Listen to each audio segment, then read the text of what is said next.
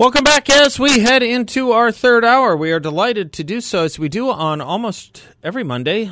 We do it with Brandon Weichert. He is the author of Winning Space How America Remains a Superpower, The Shadow War, Iran's Quest for Supremacy, and Biohacked China's Race to Control Life. He's also a columnist, excuse me, a senior editor, sorry about that, senior editor at 1945.com, 1945 com, where he writes prodigiously. How are you, Brandon? I am okay. Thank you for correcting the title. You know, they're the most important things in our industry because so often our industry is so petty. is that it? Is it is it the uh, obsession over small things like a faculty meeting? Yeah. Exactly. Faculty meetings about which candy will be in the machine in the lounge, That's something right. like that. And know? who's the bigger neo-Nazi? Yeah, and who's the uh, bigger neo-Nazi, right? or the smaller one, right? Exactly. Right, right. Exactly. Well, well thank I, you for having me as always. As I'm, always, I'm it's doing great. Good, good, good. Um, I would like to start with Ukraine, then do a little China military, and then bring it back home to some columns you have at 1945, if that's sure. okay two things on Ukraine. One is is the selling of cluster bombs a big deal? And two is was it a big deal that Joe Biden on CNN announced that we're running low on 155 millimeter artillery ammunition? Um, yes and yes, but also no. Okay. Uh, so the first, the first, yes, it's it is a big deal. Three answers to two that... questions. That's my guy. That's that's. are you sure you're not a rabbi? well, uh, I uh, maybe maybe uh, spiritually, okay. um, but but um, no, I. Um, I, I think it is an important development. Uh, it indicates an escalation. Munitions, uh, I'm sorry, uh, cluster munitions are, um, you know, the funny thing was that the Ukrainians apparently wrote a letter to President Biden promising to use them responsibly, um, which is just hilarious because if you know what cluster munitions yeah, do, right, right. they're designed to obliterate right. uh, everything in their path. So this idea they are that, indiscriminate uh, weapons. Yeah. Right, right, and so there's that, and then it's also so that's important, um, but it's also important to note that yes, Biden did let it slip out that which I have been saying, and that our friends in the DOD have been yelling at me saying that I'm making it up. He did finally admit that which I was saying for months, which is that we're running low on critical ammunition. And also, the reason I said also no is because even though the Ukrainians have been begging for these cluster munitions for many moons now, and we're finally giving it to them, the conflict has reached such a point where the Ukrainians are depleted any way you look at it. Okay. The only thing they're going to be able to do if they're lucky is hold the line. Okay. And that's a very dubious prospect at this point. So, no, it's not important in the sense that it's not going to change the tide of the war, which is shifting in Russia's favor every day.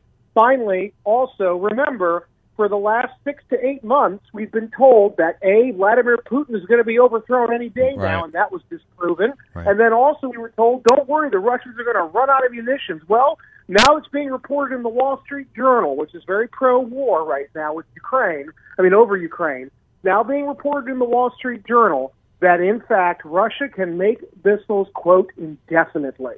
Wow. So there goes any hope that the conflict will end anytime soon with a Ukrainian victory. You know, there's an additional element to that, if I'm right. I read a report yesterday, could have been inaccurate, but it did remind us how early on Joe Biden was talking about how we would break the Russian economy, perhaps even reduce the ruble to rubble.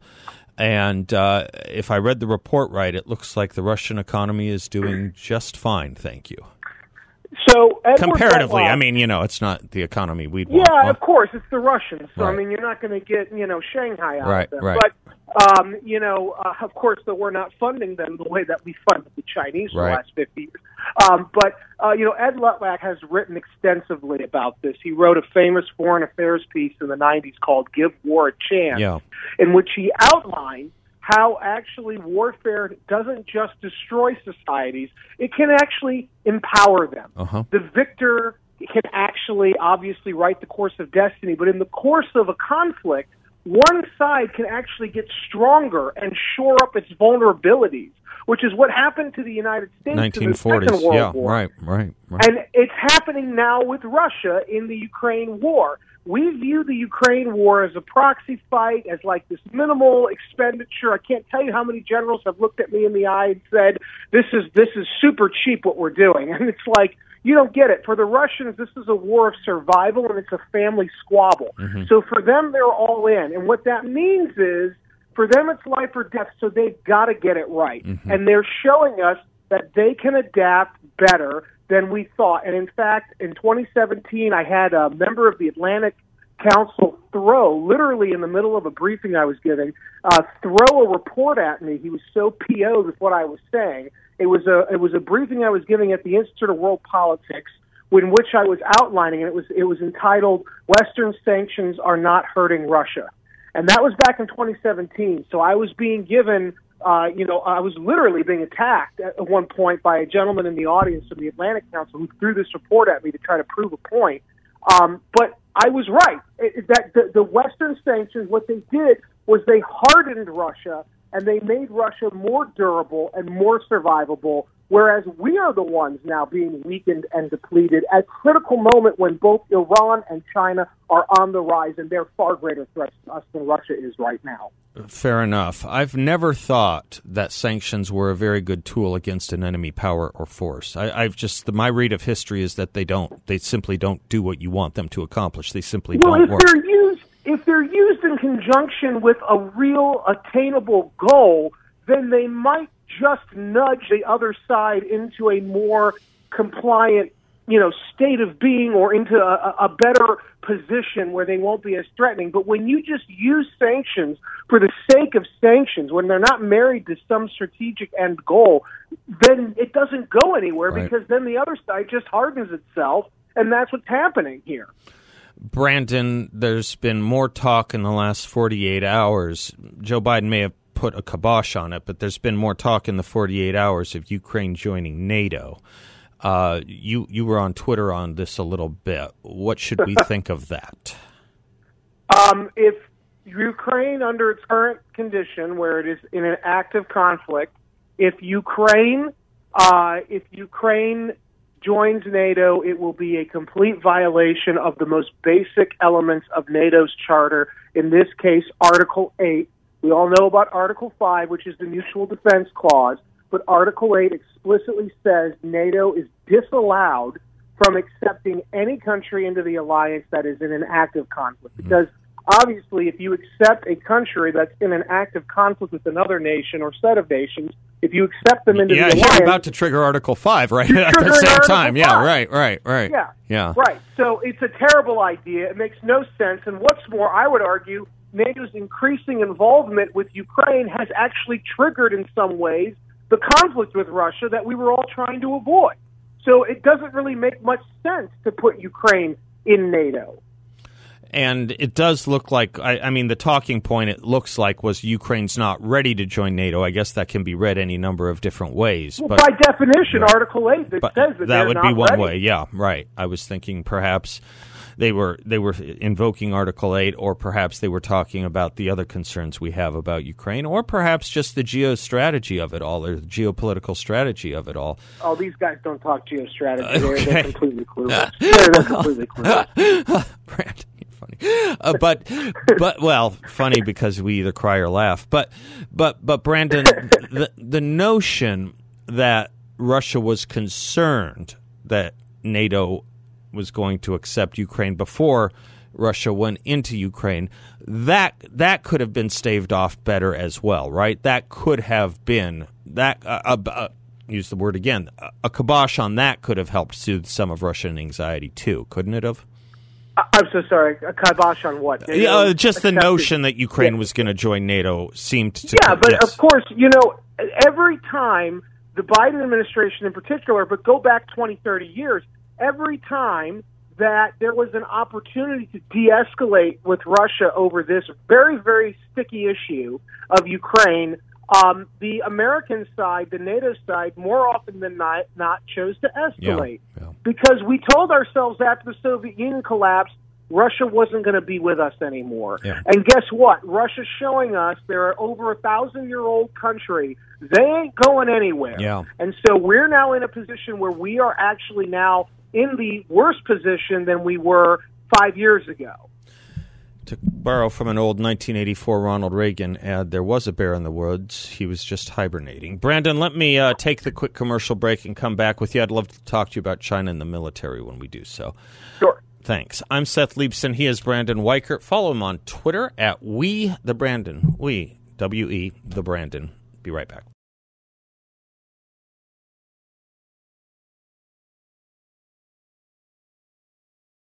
Welcome back to the Seth Leibsohn Show. Brandon Weichert is our guest, senior editor at 1945.com, 1 9 and then 45 spelled out dot com. You can follow him at We the Brandon, his uh, most recent book, Biohacked China's Race to Control Life. Let's talk a little bit about China, Brandon. You got a lot of attention for an interview I think you did with the Daily Caller, if I'm not mistaken. Yeah, hmm you know what I'm talking Yeah. about.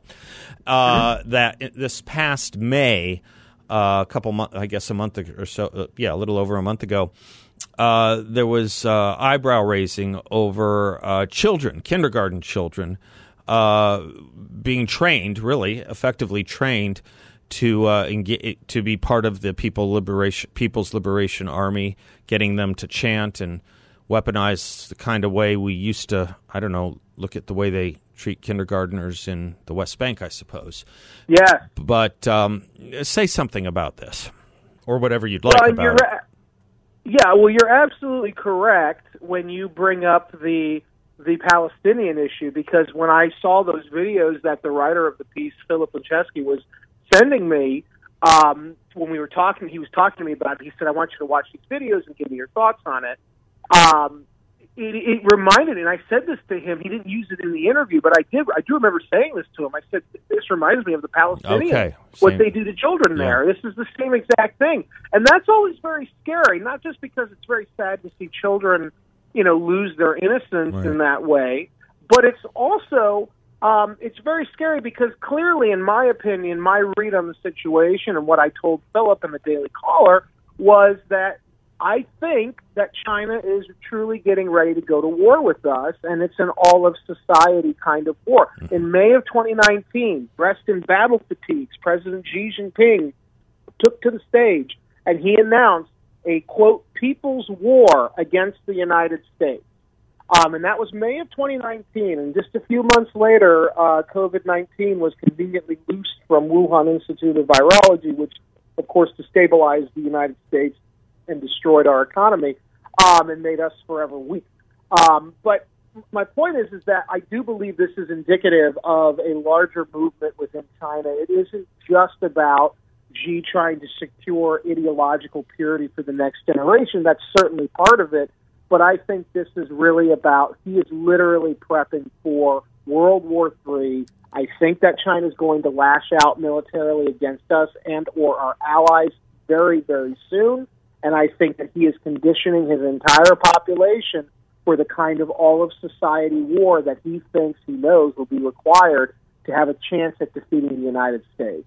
And of course, if it's a get them while they're young for you know a couple of years or even you know a generation, I mean they they they count time a little bit differently than us, don't they? I mean they're, they're very patient. Of course, you know. I don't want to make a direct comparison. I suppose as a philosophy guy, I would say it's a case of insufficient options. But there is something interesting about what they're doing to their kindergartners and what we're doing to ours. Leave the Palestinians out for a moment. Absolutely. You know, it's it's a very interesting thing. I, I don't want us to be doing what they're doing. On the other hand, um, it shows a far more seriousness than what we're doing. Well, that's the key thing here. Uh, you know, I wasn't the biggest fan of that HBO show Succession, Right. But there was a line that um, Brian Cox's character uh, says when he, he's looking over at his children, and he says, "You know, Americans used to be a much more serious people That's than right. they are today." Right. And I think that what you're saying is correct. Yeah. I remember I was talking I was talking to the author of the piece and, and we were kind of chatting about what other things this could represent. Is it just a, a possibility of, of war coming soon? And I did say to him, I said, you know, it, it also back in the day, and my grandfather's day certainly, and I think probably even my father's day, um, ROTC was not just on college campuses everywhere, but they were on high school yes, campuses, correct. and kids routinely joined them, even Correct. if they never intended on joining the military. Correct. It was just something you did. There were shooting clubs. My grandfather was led the shooting club in South Bend, Indiana, in his high school, Clay High School, Right. back in the day. Right. And so, like you know, this is just you know, it's a seriousness of culture that we have you know lost over the last 50 60 years at a time when China is embracing it maybe too much now going going in the wrong direction uh, you know going militant with their kids but they certainly are imbuing a sense of discipline and um, uh, you know respect for their elders for the society that our children are purposely being deprived of Right. Deprived of at several levels. One, emasculating them. Uh, but Yes. then the second element, which might be far more insidious, is the kind of thing that uh, Jean Francois Revel wrote in, uh, in um, How Democracies Disappear that we are building a, civil- a civilization through our children that feels guilty for everything it is and does. There is no such self doubt in our enemies, uh, in our enemy, in our enemy cultures. No, and I've told this to you before, and I'll say it again. There was a guy I went to college with who was from China. He was, uh, you know, from a pretty well-off, well-connected family, and he looked at me when we were talking. Uh, this was in the early 2010s, and we were talking about sort of some of these cultural things that were going on in America. And he started laughing, he goes, "He goes, man," he goes. He said, "We already went through our cultural revolution Yeah. in China, and it was awful, and we'll never do it again." Yeah. He said, "But it looks like you Americans are really trying to replicate what happened in, in China 50 years ago." And he's right. I've been talking He's a right. lot about this. Yeah, keep going, keep going. Yeah. he, well, you know, he is visit. We are visiting that kind of Marxist ideological indoctrination upon our children, the same kind that was visited upon the uh, Chinese in the 60s and 70s. And, you know, the Chinese state almost collapsed from it. It was only because, really, Nixon took uh, Mao's pleas for opening up, he took them at face value and basically gave uh, Mao Zedong uh, a, his breath of life that he needed because China was on the brink of collapse Yeah. uh, before the Americans uh, embraced uh, Mao Zedong. And so we could be setting ourselves up for a similar situation, only this time there might not be another country out there willing to save us because we're hated.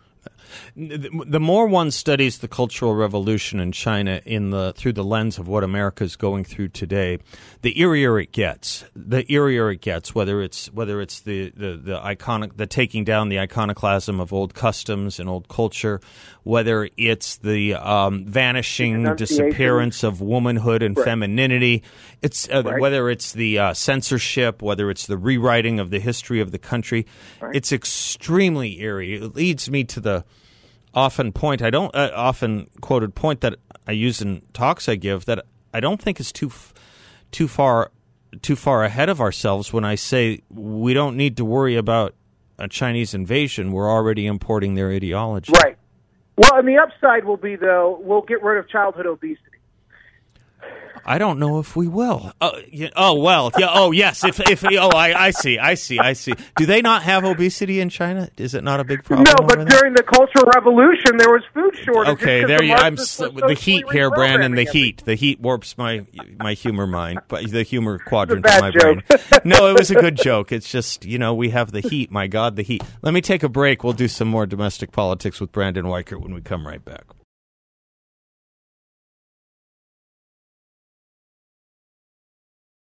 Brandon Weichert is our guest. He's the author of several books, most recently Biohacked China's Race to Control Life. You can follow him on Twitter at we, W-E, the Brandon. He is also a senior editor at 1945.com, where he puts out just a ton of content. Uh, it's hard, yeah, to keep up with you, Brandon. I have I have all these outlets to do so with, and then I get my special hour with you every mon- Monday, as does my audience. So thank you for that. There's a Well, debate for going. Oh well, of course. There's a debate going on about whether it's too early to make predictions about the DeSantis campaign. And you've been following it. You've been talking and tweeting a little bit about it. I have to tell you, I understand the point well that no votes have been cast and all of that. But there does come a point at which Yeah. there's a general yuck, ill feeling. Maybe that's saying Yep. it too strongly. There's a there's a there, there's an encrustation, if you will, burning in the amber of that campaign that just looks like it can't do anything right and it can't get liftoff. You've been writing about certain elements of it. Maybe some of it is staffing. Maybe there are other things. What's your overview of everything I just kind of laid out? personnel is policy. I've been saying that about Trump for years, and this was my biggest complaint about him. But I'm I'm inherently a fair person, and I'm now going to have to say that's my biggest gripe with DeSantis. He hired this this group of people to run his campaign who are obsessed with Twitter. Yes, they Twitter's not real life. Right. It's not real. Right. There's nothing real there. I know we talked about this last week, but I am still mind blown away by the fact that he hired a group of people who are over, at least one of them, over anti Semites. You, that's like it's like you know the first rule of Fight Club Yeah. is you don't talk about Fight Club. Yeah. First rule of, of of of campaigns in America is you don't hire anti Semites to represent you. Or any kind of bigot, for sure. Yeah, right. That's right. Right. But like so so personnel is policy here and he's hired the absolute clownish people that he could find and that's not an excuse. There's no excuse because he's got this huge campaign war chest. He could be getting the best and brightest and instead he's getting these weirdos who want to talk about you know, uh, Brad Pitt in these weird videos they're making for that are for like an audience of one. I do not know what they're doing, and he is losing because not only has he always had a problem with likability, which is fine, he's boring. You don't have to, you know, denounce that. But when you pair that with the fact that he won't go on with any hard interviews, whereas Trump's going on with every hostile interviewer he can find, almost to the point that it's a problem or and or you compare that to the fact you add on the fact that DeSantis uh, he he uh, is not talking about this incredible record he has. Instead, he's fixating on these stupid Twitter things. The guy's going to lose. He's going to lose. And frankly, my theory is whereas other candidates might use tw 2024 just as sort of a, an exercise in getting their name out there, the fact of the matter is he has been given so much money Right. from so many powerful groups Right. that he can never run again if he if he botches this thing as badly as I I, think. I he did. think that analysis is correct, and I have to tell you, you know, I um, I've been watching some of what's going on on Twitter from his team, and you're right, it's oddly immature. It's and it's oddly pathetic. it's oddly time consuming. They spend a lot of time trying to, lest I sound. Uh, too in the know about these things or too hip to these things. They seem to spend a lot of time trying to own, if you will, one person or two people. And Right. by the way, none of these people are going to be voting for anyone except No. the person they're already being paid for, being That's paid right. by. That's right. And also, this was a guy, Ron DeSantis. He was a serious guy. He's a serious leader. Yeah. He's an executive. Right, right. He has a good. He has a phenomenal record. He has a great backstory. He is, in my opinion, he's middle class to, to you know now a top leader in the Republican Party, possibly a president in the waiting. He is the story of MAGA, and yet he is mired in the stupid, Yeah. immature stuff, and and also they're not talking about the things that she should be talking about, and also then you add in his inherent unlikability problem. Yep. You now have a disaster in the making. Yeah. And you know, I was an early encourager Yep. of his, as you know, Yep. and I was at one time sort of giving inputs here and there to his campaign. They don't talk to me anymore because I said that Christina Pushaw needs to be fired, and I stand by that. She needs to be fired now. They need to fire that whole social media team. Uh, they need to bring in an adult to actually run. He has got such a great backstory. Yep. He's got such a great record. We're, we don't even talk about it anymore. Now all of that's negated by this stupid, anti-Semitic, and creepy, weird internet stuff. Yeah, it's creepy doing. and weird. He's that's a good that's lose. that's a good phrase for it. And there's this other thing. I got to take a break. We can pick up on it on the other side. Then I want to talk about Kamala Harris with you. But there's this other odd thing too. When you say he's not talking about the things he's talking about, feel free to pick up on this when I come back. You know, one of the few with a fair amount of foreign policy experience, comparatively speaking. No yep. one knows where he is on foreign policy. I'll let you respond yep. to that when we come back.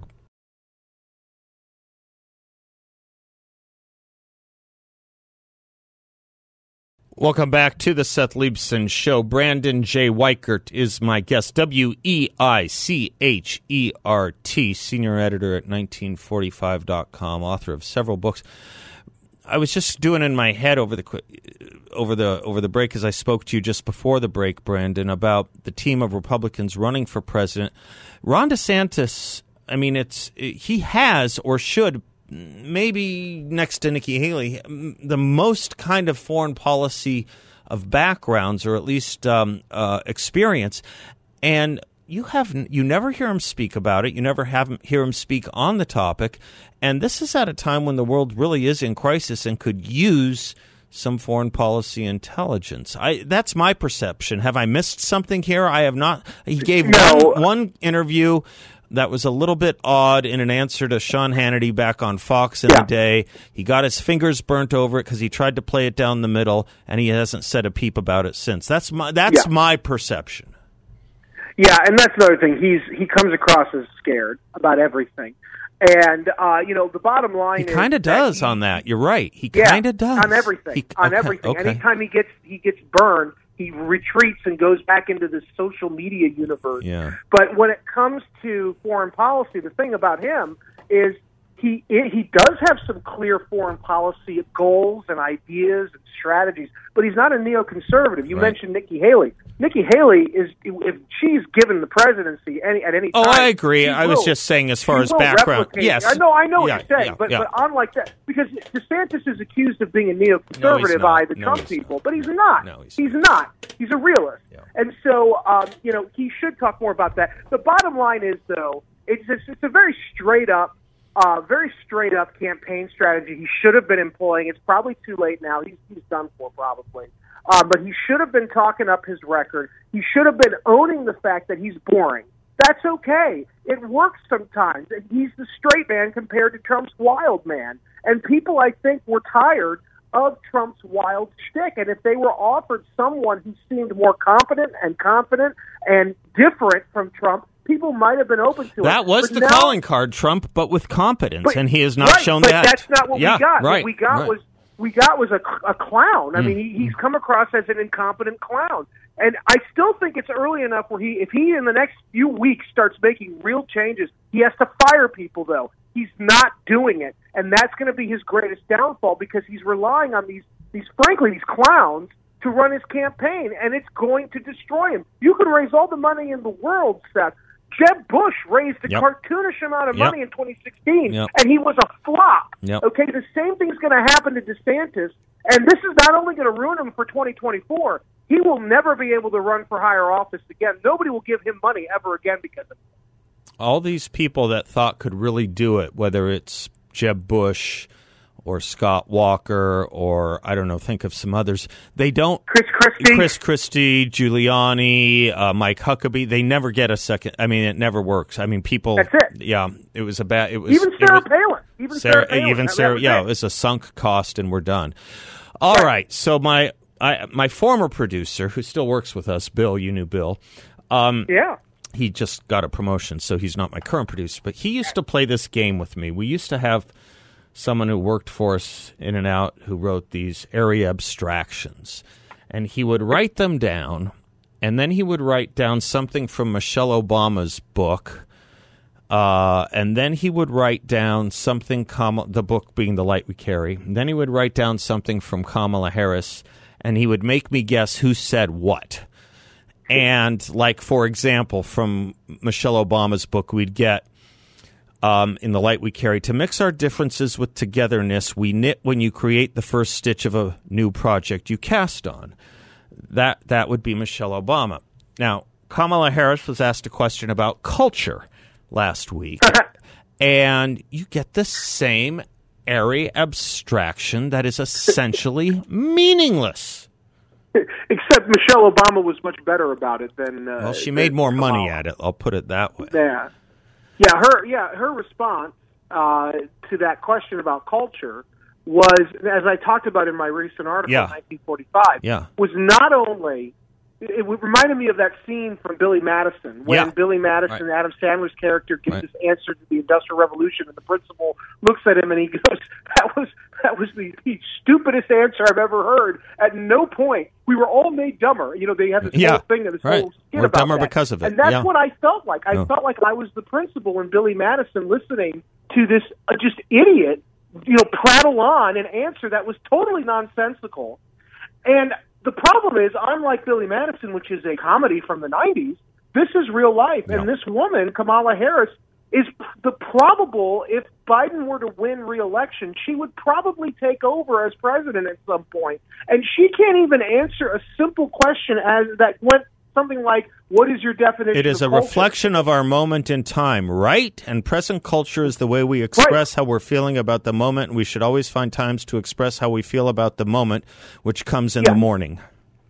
So not only was that the weirdest, you know, verbal diarrhea answer, but it's also the wrong definition Right, of culture. right, There right. is a definition of culture. right. And it's like this individual, Kamala Harris, we are told is super smart. Yeah. She went to Howard, which Yeah. is like the equivalent of, of Harvard. And she's supposed to be this tough as nails lawyer, Attorney General of California. The future of Senator- women in America and young girls. and like the- yeah. she doesn't even not only does she you know spooch the delivery of uh, the, the answer, she doesn't even get the definition right. no, that's right. That's scary. It- It's interesting. You went to Billy Madison. I used um, a slightly older movie, Blazing Saddles. Gabby Johnson Yes. speaking prairie gibberish, but um, but right, Brandon. There the was an, effect is the same. it's the, effectively the same. But there was another assault there that most of the media missed. In fact, I don't know if any of the media picked up, but it was at I this Essence conference in New Orleans where the day she went, a, uh, a, a, pop star wrote a new national anthem condemning America. And that's where she did this at. And I would love. I would love for someone to ask her not to take another swing at culture, but does she agree with the national anthem that was written for the conference she spoke at? I would just, uh, you know, I but they're connected Yeah. because her answer. Uh, her answer was not only ridiculous, but it also was a direct opposite of what culture is. Exactly. Culture is not what we feel Right. in the current moment. Right. Culture Right. is it's it's timeless. Culture is what we pass down for generations to make sure that we don't lose who we are. It's why the Native Americans do their oral history even today after genocide. It's why Jews practice Yom Kippur. It's why you you you you listen. It's why in Haiti they practice voodoo, which is actually a derivation of uh, religion found in Africa, Right. where many of the Haitians were from, Right. and they kept that tradition alive even as they were made slaves. The fact of the matter is. Uh, she believes clearly culture is not only ephemeral, which it is not, but she also, by being at this conference with this na- new national anthem that is inherently anti-American, and it's the opposite of a national anthem. Right. It's a, di- you know, Right. it- that is at war fundamentally with America culture, with our essence, and if we let this woman become president, she's going to ruin the country. Well, I want to pick up on your column about America next time we visit because you had one and we didn't get to it, but it's a nice tee up for it. Brandon Weichert, bless you. Thank you for being with us, sir. Thank you, sir. You bet. Brandon Weichert, he is the author of several books, all of them accessible at Amazon, all accessible via his uh, Twitter feed, We the Brandon.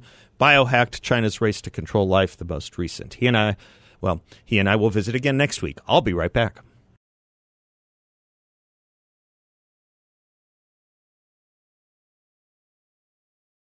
Well, welcome back, and thank you for spending some of your Monday with us, folks. You think about the economy, you think about stock market volatility, you think about the talk of recession, you think about the inflation we're all going through, you think about the bank failures, and you ask, where do you go to invest? YRefi has a great answer. Invest with them. They have a portfolio with a high fixed rate of return that's not correlated to the stock market or the Federal Reserve, a portfolio where you'll know what each monthly statement will look like. You can turn your monthly income on or off, no surprises.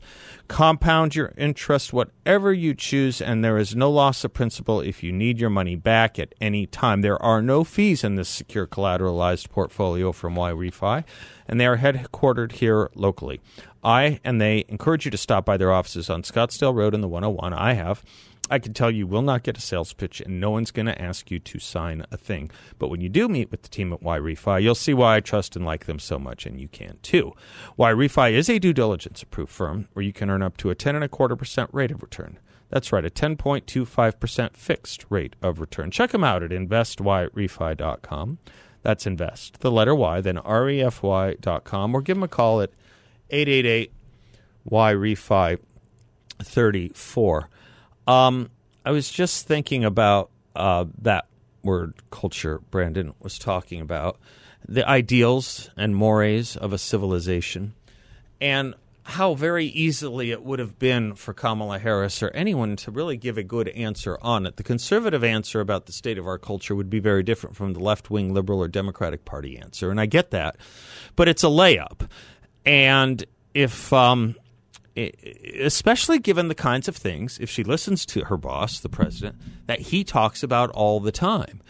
It's interesting that they ran on um, the Democrats did on on restoring our culture, on restoring a culture of uh, respect for one another, respect for norms, uh, bipartisanship, uh, soothing our nation's divisions you know that's that's a way about talking at least about the political culture and and it would have been very easy for her to do. She's she's not up to the job however any more than her boss is i hope when republicans get asked about culture they talk about our state of decivilization. I think that's the way i would call it decivilization. That is a civilization that is getting more that is that is growing rotten and getting more and more rotten, particularly starting as it does with our children. We live in a time which we might say we live in a culture that is dedicated to the corruption, if not to the destruction of the young. At one point, making them old before their time, at others, destroying their innocence before their time, coming at them from every angle. And that's the culture that needs to be restored. That's the culture of life, the culture of our future. It's the culture of our country. It's the culture of our children. Okay, folks. Uh, bless you again for spending some of your day with us. Until tomorrow, I'm Seth Leibsohn, and class is dismissed.